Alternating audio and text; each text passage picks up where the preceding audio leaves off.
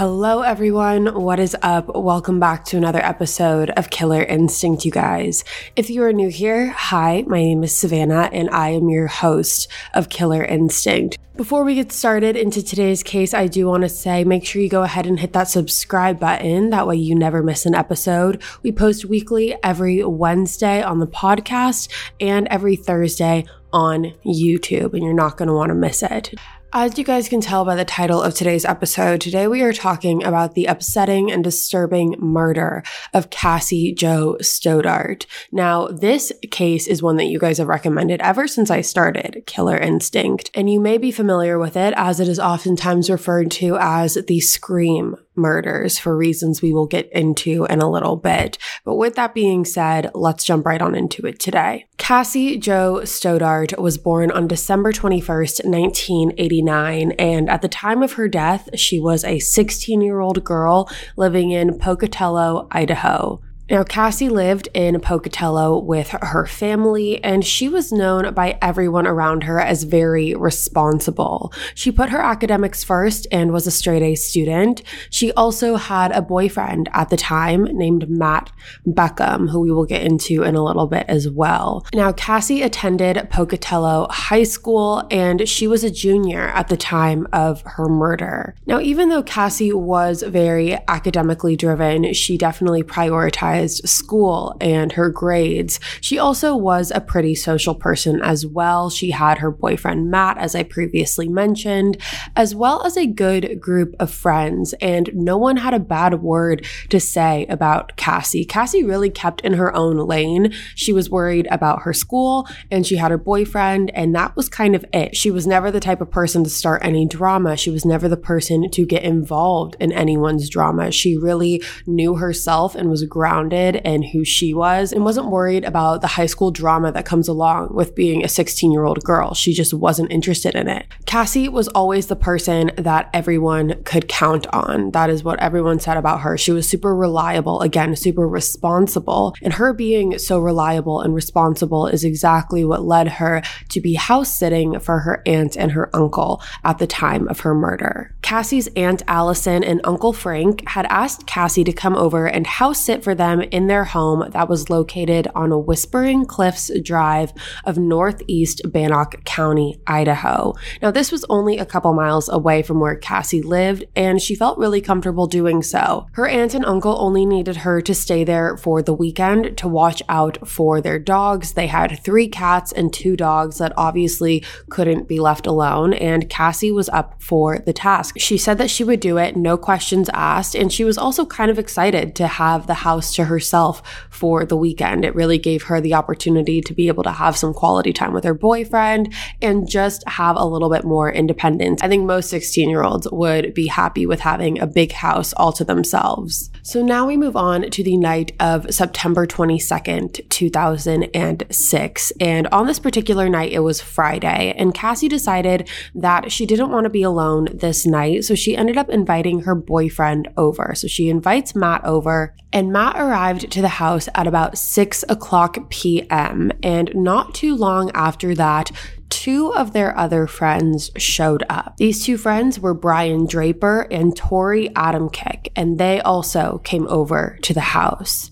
Now, everyone was the same age and they all knew each other through high school. And when Adam and Brian arrived, Cassie decided to give them a tour of the house. It was a big, impressive house, and Cassie decided to give them the full on tour. And so that is what she did. She brought them upstairs, downstairs, and the basement. After the house tour, the four of them then went back to the main level of the house, the first floor, to watch a movie. They ended up turning on Kill Bill Volume 2. Now, once the movie started, Torey and Brian decided that they didn't really want to watch this movie. It wasn't sparking their interest, and they kind of felt like they were fourth wheeling, third and fourth wheeling onto Matt and Cassie's date. So they decided to leave, and they told Matt and Cassie that they were going to be going to the local movie theater to watch a different movie by themselves. And so they said goodbye to Matt and Cassie and went on their way. Now, what Cassie and Matt were unaware of at the time is during that house tour that Cassie initially gave them, Brian and Torey took it upon themselves to unlock the basement door without Cassie's knowledge. So after the boys left, Matt and Cassie continued on with their night. They were watching the movie, enjoying their time alone, up until the point where some very eerie things started happening in this house. Not too long after Brian and Torey left, the power in the house went completely out. And not only was this an uncommon thing, as it usually is, there was nothing that would have sparked this power outage. There was no storm, it wasn't windy outside, there wasn't any outside source that would have caused this power outage, which made it about 10 times more worrisome for both Matt and Cassie. Now, the power wasn't out for too long before it came back on, but once it came back on, it didn't stay on. Once the power came back on, the lights started flickering on and off, on and off. Now, obviously, at this point, Cassie and Matt were freaked out, and they weren't the only ones because Cassie's aunt and uncle, their dogs, their two dogs that I mentioned earlier, they were standing at the top of the basement, growling and barking at something that was downstairs. However, Matt and Cassie never went to go check what was in the basement. They figured that it was just some weird thing. There wasn't any source or cause to it. And so they decided to just leave it alone. But it didn't stop there because then from the basement, they started hearing these loud noises, things being thrown, things being dropped. And understandably, again, it freaked out Matt and Cassie, but they did not go downstairs to the basement to check. Instead, Cassie asked Matt if she would be able to spend the night night with him because she did not want to sleep at the house alone. And Matt ended up calling his mother and asked his mom if he could spend the night at Cassie's house or Cassie's aunt and uncle's house with her. However, his mother said no. And when his mom said no, she gave him an alternative option. She said, I don't want you spending the night there, but you and Cassie are more than welcome to come over to our house and she can spend the night here. Now, Cassie, being the person that she was, knew that she signed on to house sit for her aunt and uncle, knew that she had a responsibility, knew that she had to take care of their animals. So she decided, after thinking about it for a little bit, that she was going to let Matt go home and she would stay at the house by herself. So Matt's mom came and picked him up at around 11 p.m. that night, and he said goodbye to Cassie and went on his way, not knowing that this would be the last time he would ever see her. Before we move on, we're going to take a quick break and thank our sponsors for this video.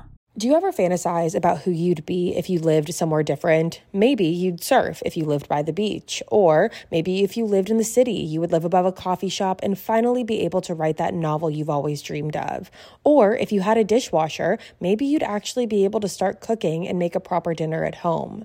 With over 1 million available units for rent on apartments.com, the you abilities are endless. Apartments.com lets you narrow down exactly what you want and when you want it. And with their instant alert, you'll never miss out on seeing what could be your new perfect place. Apartments.com has helped millions of renters find their perfect place to live, whether that's an apartment, a townhome, or even a house, and they can help you find exactly what it is that you're looking for. Visit apartments.com, the place to find a place.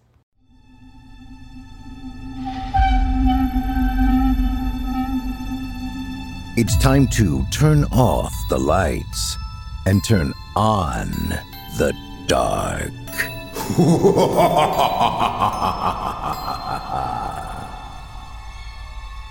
this is Chilling Tales for Dark Nights. Good evening, listener.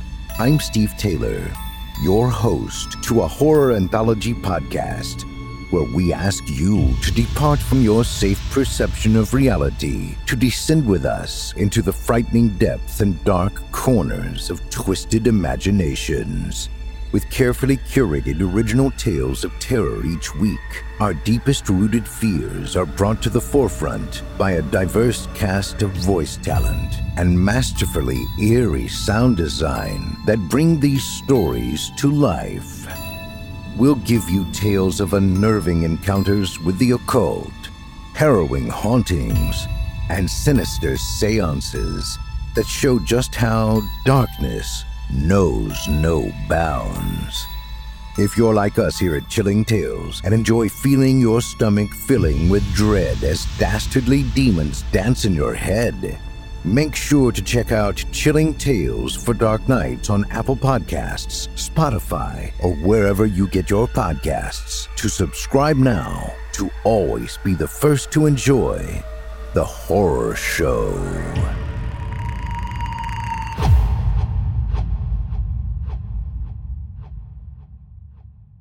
Now, the next day, on the 23rd of September, Matt couldn't get a hold of Cassie. And not only could Matt not get a hold of Cassie, no one could get a hold of Cassie. He started to really worry and he didn't know why this was happening or what was going on. So he ended up calling Brian and Torey, the two boys that had been with them the night prior. And the two of them ended up picking up Matt and hanging out with him for the day just to try and get his mind off of things. And this didn't really help because the entire time Matt was still worried about Cassie and worried why she wasn't answering. So he was calling Cassie over and over again. However, he was not getting any response.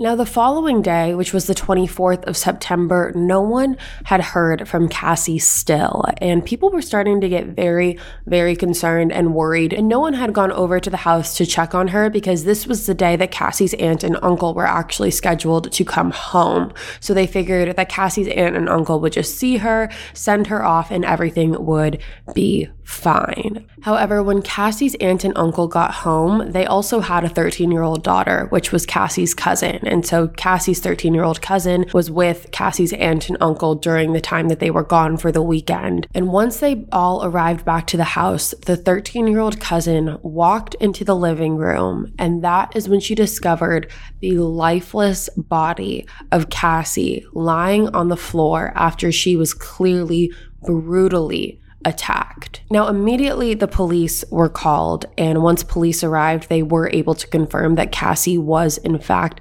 dead and she sustained multiple injuries. It was determined that Cassie had been stabbed to death and she had approximately 30 stab wounds all over her body. Now, after police were called and after speaking to her boyfriend Matt, they were kind of able to paint a picture for the night and they were able to figure out that Matt Brian, and Torey were the last known people to have seen Cassie the night of her death. And so, because of that, they not only wanted to talk to Matt, but they also wanted to talk to Brian and Torey. Now, authorities were able to clear Matt pretty quickly. They were able to line up the alibi with his mom about him leaving. They were able to determine that at the time that Cassie died, Matt was actually not at the house anymore because he had been picked up. And they also gave him a polygraph test, which he passed. And so, because of all of that, they then kind of switched their attention to Brian and Torey. Now, authorities brought Torey in the same day that her body was discovered to speak with authorities. And Torey had two separate interrogations with police one on September 24th and one on September 27th.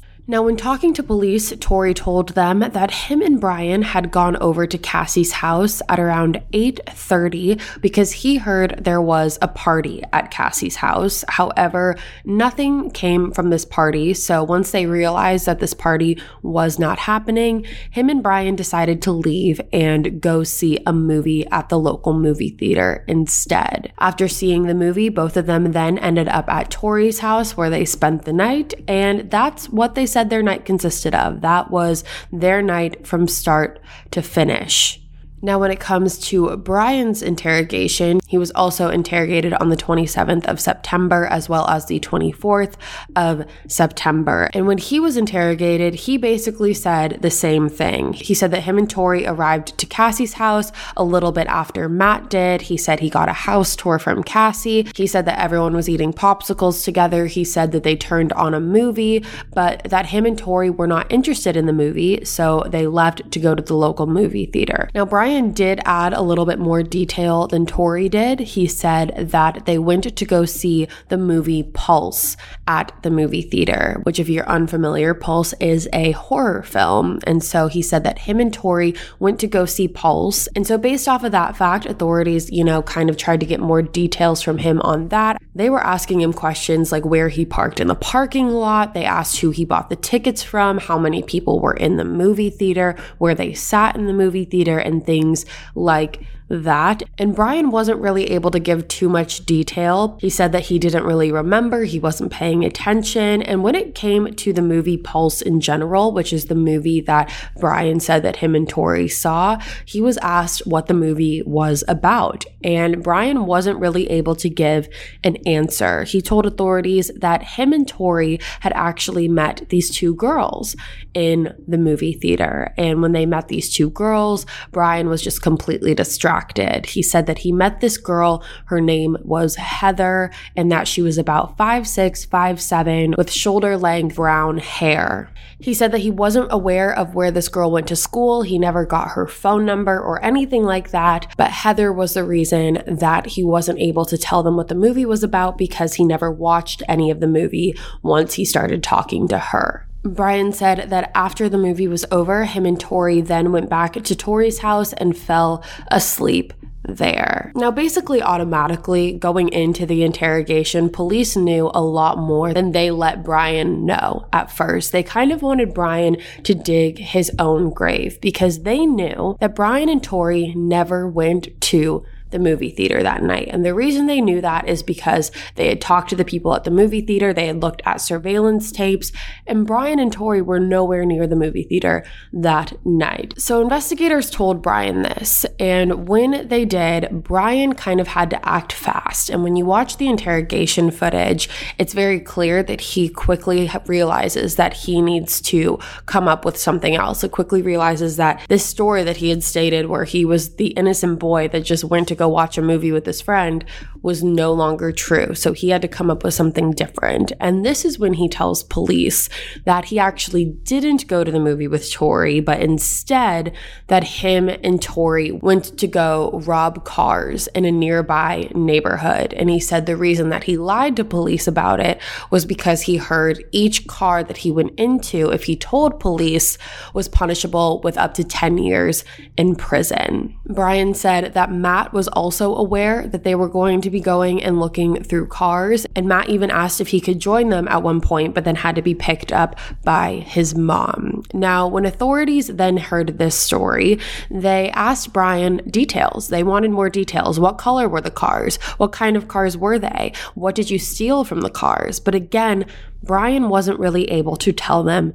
anything. He didn't remember what kind of cars they were. He said that he didn't steal any of the belongings that were in the cars. And he said that in total, they probably went through about four or five different cars. However, again, did not steal anything from them. Now, around this time in the interrogation is when Brian lets authorities in on another little secret. And this secret is that him and Torey were actually planning to make their own horror film. In the beginning of the interrogation, investigators asked Brian about his movie preferences, and he said that he was really into horror movies. His favorite movie of all time was Halloween, and he loved everything about horror movies, which comes into play a little later. Now, not only were Brian and Torey working on creating their own horror film, they also wanted Cassie to star in it.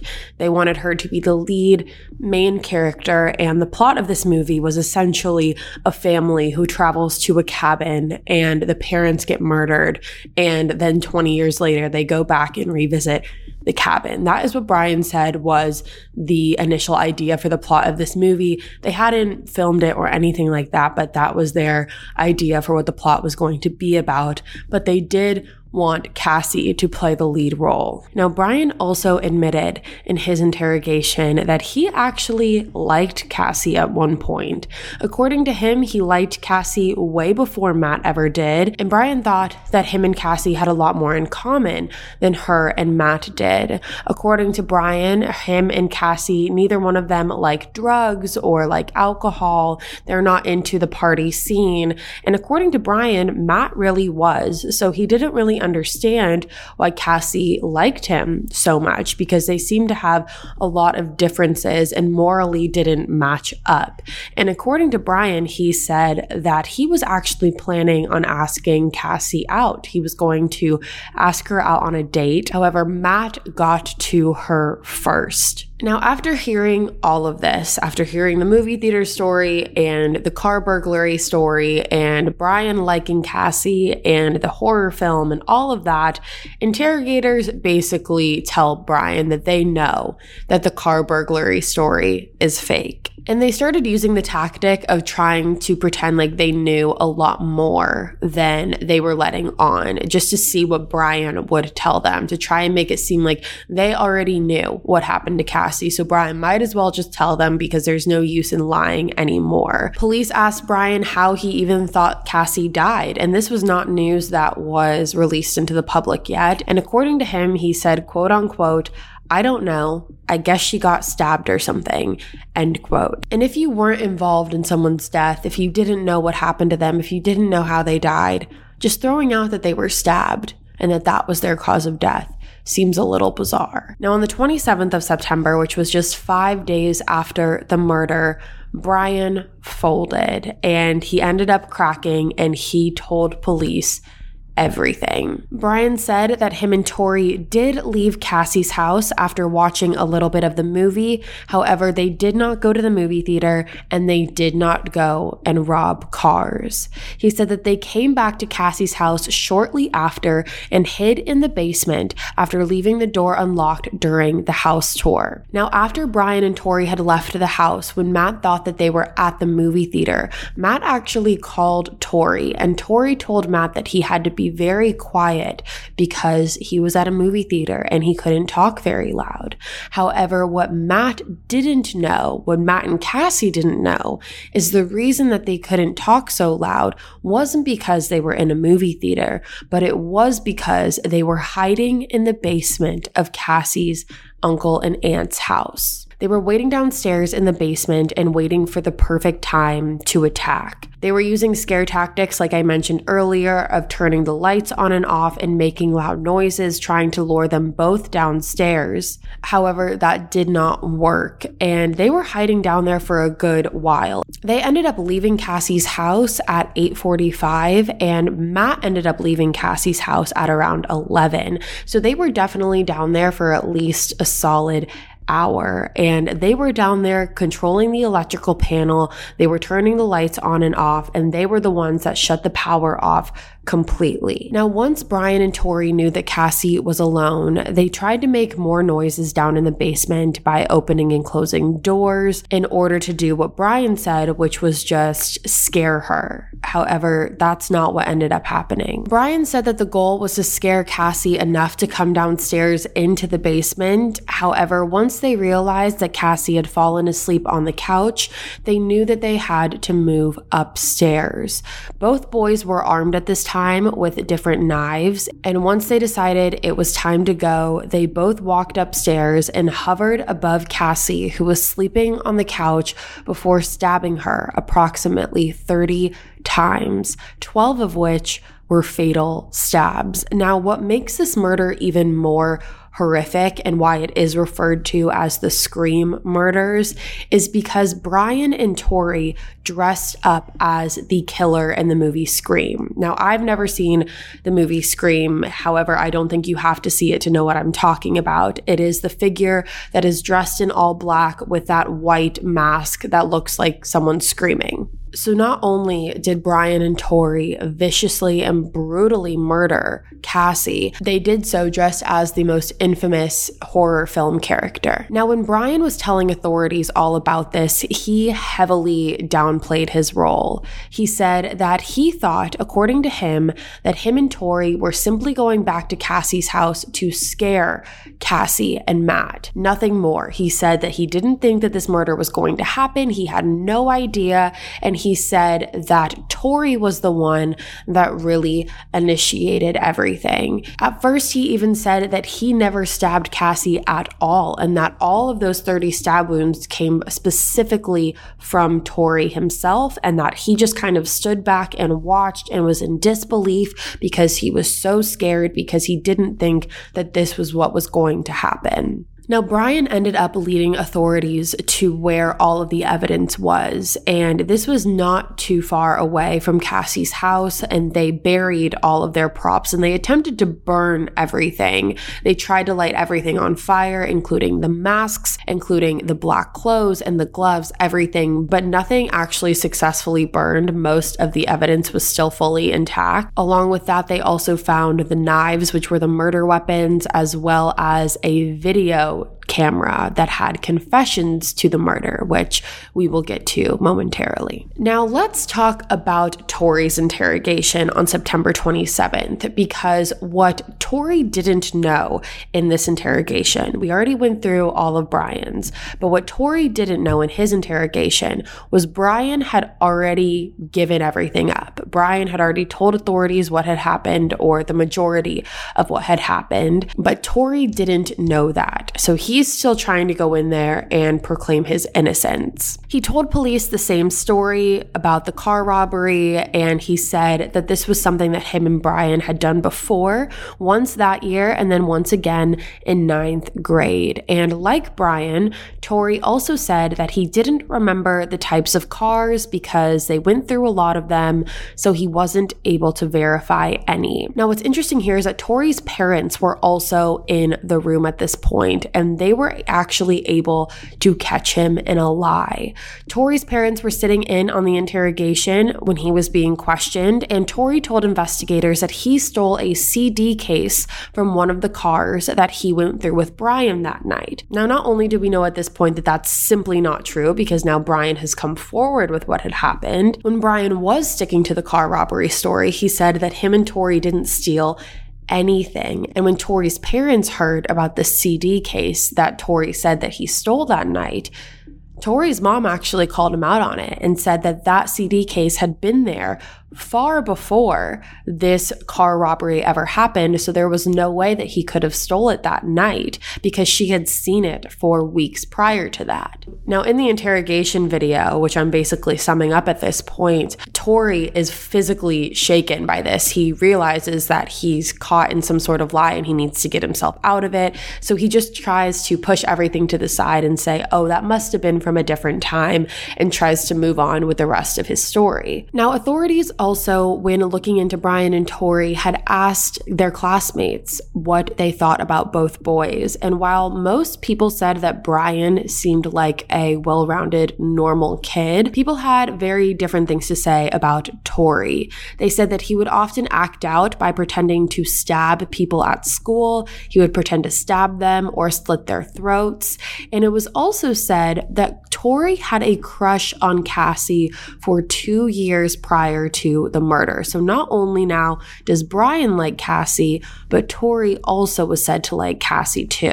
Now, once hearing all of this, the investigators basically tell Torey that the gig is up and that they know he isn't telling the truth and that him and Brian are responsible. They said that they knew that Torey killed Cassie and that they have the evidence to prove it. And they also have Brian's confession.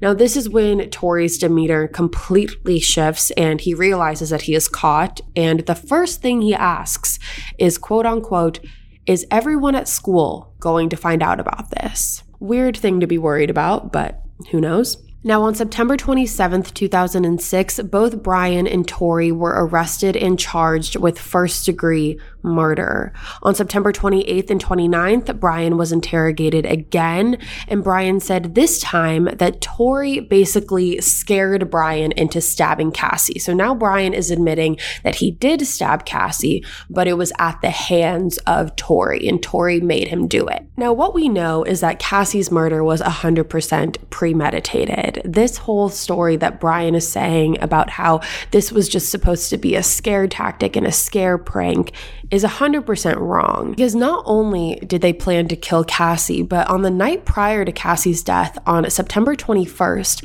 Brian and Torey had actually planned on killing a different girl. However, she wasn't home that night, so they weren't able to do so. And you might be asking, how do we know this? How how do we know that they planned on killing a different girl? How do we know that this is all premeditated? And that is because Brian and Torey were so gracious as to videotaping their talking about them planning these murders. The video camera that was found dug up in the hole where all the evidence was that Brian took authorities to contained multiple confessions from Brian and Torey of them planning the murders and then the murders after they happened. They videotaped themselves prior to the murder of Cassie, and in regards to Matt and Cassie, Brian said, quote, There are friends, but we have to make sacrifices. I feel tonight is the night, and I feel really weird and stuff. I feel like I want to kill somebody, end quote. In that clip, Torey also says, quote, There should be no law against killing people. I know it's wrong, but if you restrict somebody from it, they're going to want it more. End quote. Brian also says, quote, Our first victim is going to be Cassie Stoddart. She's going to be alone in a big dark house out in the middle of nowhere. How perfect can you get? Now, the day of the murder, Brian and Torey discussed how they were going to kill Cassie and planned the whole night out on video at school. They videotaped themselves sitting there writing out how they were going to do this. And again, they said, quote, hopefully this will go smoothly and we can get our first kill done and keep going. I'm sorry, Cassie's family, but she had to be the one. She's perfect, so she's gonna die. Now, these boys even went to the extent of writing out a death list for who they were planning on murdering after Cassie. And not only did the boys take a video before the murder, they actually took a video after the murder as well, where in it Brian says, quote, I just killed Cassie. We just left her house. This is not a fucking joke. I stabbed her in the throat and saw her lifeless body just disappear. Dude, I just killed Cassie. That felt like it wasn't even real. I mean, it went by so fast. And in it, you also hear Torey say in the background, shut the fuck up. We gotta get our act straight. End quote. Now, both Brian and Torey were arrested on September 27, 2006, and charged with first degree murder and conspiracy to commit first degree murder. They both went to trial separately, and during Brian's trial, the prosecution revealed that Brian stated that he was inspired by the shooters from the Columbine School massacre. On April 17, 2007, Brian was found guilty and sentenced to life in prison without the possibility of parole. Torey's trial started on May 31st, 2007, and just a couple days later, on June 8th, 2007, he was also found guilty and sentenced to life without parole. Now, in 2010, Cassie's family filed a civil lawsuit against the Idaho School District, claiming that the school was negligent and should have known that Brian and Torey were a threat to others. However, both the civil court and the state Supreme Court dismissed this case and said that the actions of Torey and Brian were not foreseeable which is crazy to think because so much of their videotaped confessions prior to the murder were taking place at school in the library. They're sitting at desks and writing it all out. So I think you can kind of go either way on that one. But that, you guys, is the case of Cassie Jo Stoddart. And to me, it's heartbreaking because I think of all of the scary movies that you watch growing up, all of the scary figures, all the scary characters, and you think they're either hiding under your bed or hiding in your closet, and you, you know, sometimes sleep with the lights on, things like that. That is exactly what Cassie saw in her last moments of life. And to know it was by two people that were supposed to be her friends is even worse. All right, you guys, that is going to be all for me today. Thank you so much for tuning in to another episode of Killer Instinct. Again, if you're new here, hi, my name is Savannah. I'm your host of Killer Instinct. Make sure you go ahead and hit that subscribe button. That way you never miss an episode. We post weekly on the podcast every Wednesday and then again every Thursday on YouTube. I will be back in a couple days with a brand new episode for you guys. And until then, stay safe. Bye, guys.